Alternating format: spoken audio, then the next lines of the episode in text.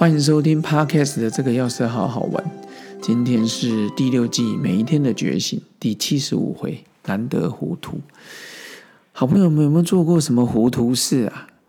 我是在看我这文章的时候才发现到，几年前我做了一个我真的到现在看起来都觉得好笑、无法想象的事。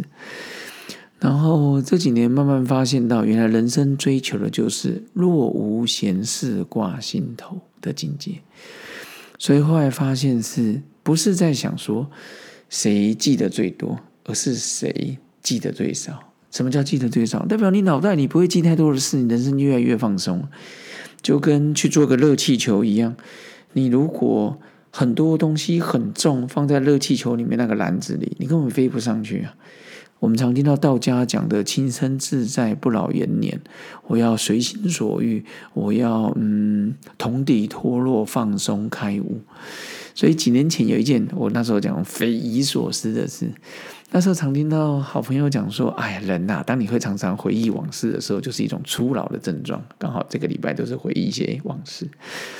那时候我还笑着回答我同学说：“我大概还要等十年后才有这个症状吧。”结果呢？过那当时过没几天，就印证了我记忆力衰退的事。我还记得那时候这个凤凰台风，白天来的时候，桃园无风无雨。这几年很多台风哈，我们只希望它的水量，也不希望它的风造成台湾的一些灾害。然后那时候台桃桃园无风无雨，我就开车到药局上班。那时候车就停光信眼镜行，一个大。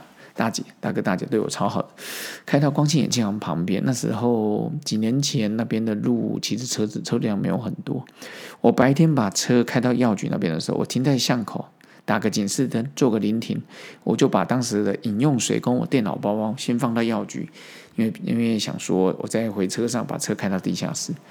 就后来那时候客人接二连三的进来咨询跟买一些东西呀，药品 OTC，忙了一阵子之后，我想说，嗯。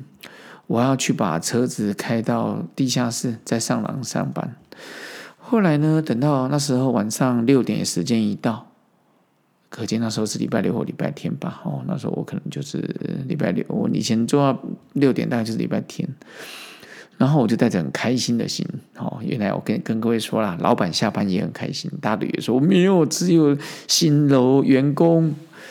哦，我才会觉得开心，不会啊！我至少我啦，我下班我也是蛮开心的哈。这边跟大家说明一下，当时我一到地下室停车场，发现我的停车场位置上面车子不见，固定的停车位停了十几年，凭空消失。刹那间直觉就是车子被偷，我的天呐！可是这里面有录摄影机啊啊！我又有买窃盗险，我其实心里是觉得哦，我有窃盗险。可以降低一点损失，只是觉得哦，又要报警，又要做笔录。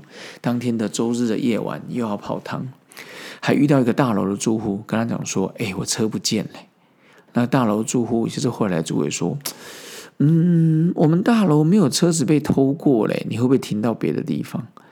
当时是十几年来，我没有呃上班停车停在别的地方去了哦然后甚至忘了把车开下来过，我觉得那时候很忐忑的心。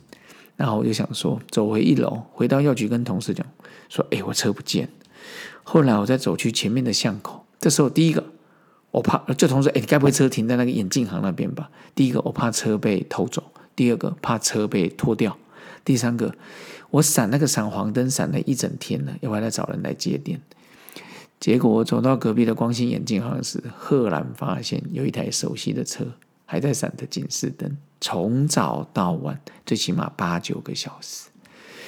一上车，确定可以发动，我心中的大石头真的放下来了。我都觉得当时那一天的行为真是啼笑皆非。第一个直觉念头，车被偷了，就想到，哎呦，我有切到险，好安自己的心。可见平常去讲快乐学，那个神经回路调整的还不错。没有爆冲或歇斯底里就好了，所以就代表我电我脑袋里面的情绪的电容量，或是那个保险丝应该有点提升。然后，但是这无法去掩饰我的记忆力开始是初老了。所以想跟好朋友分享说，有时候忘了记一些事，你就可以笑笑的去回复这些问题。只要你能尝试的想起来，就别担心。如果呢你是有欠我钱的，没问题，找机会还我，再多请一杯咖啡。如果是我有欠你的，记得跟我说一声，因为我不想再欠任何人了。因为人情债一定要还的。以前的我追求聪明绝顶的人生巅峰，现在的我期许难得糊涂的潇洒自在，未来的我祈愿解脱为乐的恒常喜乐。今天就先来体会一下难得糊涂的境界喽。所以，好朋友们有什么难忘的难得糊涂的事情，然后也可以跟我分享。那这个要是好好玩，感谢各位的支持。礼拜五的时光，也祝福各位幸福美满。开心，难得糊涂，咱们下次见，拜拜。